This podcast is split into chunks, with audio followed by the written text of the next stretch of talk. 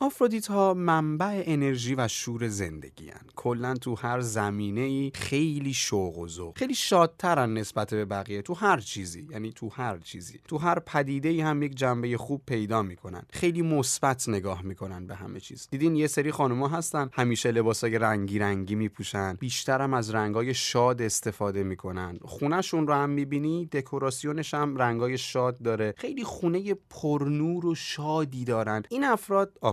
یعنی زندگی میباره از یک آفرودیت این حس زندگی و لذت بردن از زیبایی میباره از آفرودیت هر جا که میرن انگار یه جریان بزرگی از انرژی رو با خودشون میبرن